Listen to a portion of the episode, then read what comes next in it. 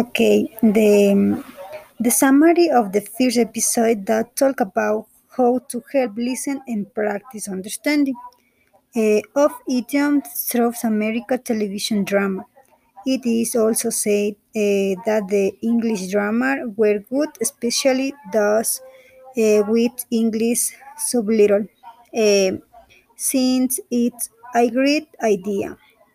It is said that in order to have a good understanding, we must first understand the meaning, either with a sub, subtitle, uh, a with, or with um, or with so, a subtitle, and then maybe watch them again the second or even a third time to understand exactly the content. It is they also say eh, that YouTube is a great application um, um, eh, where you can eh, have the option of sub- subtitle.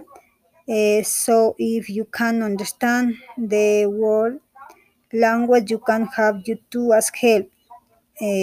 Through dramas, the student learn real daily paraphrase uh, that they can use. Thank you. It is my first episode.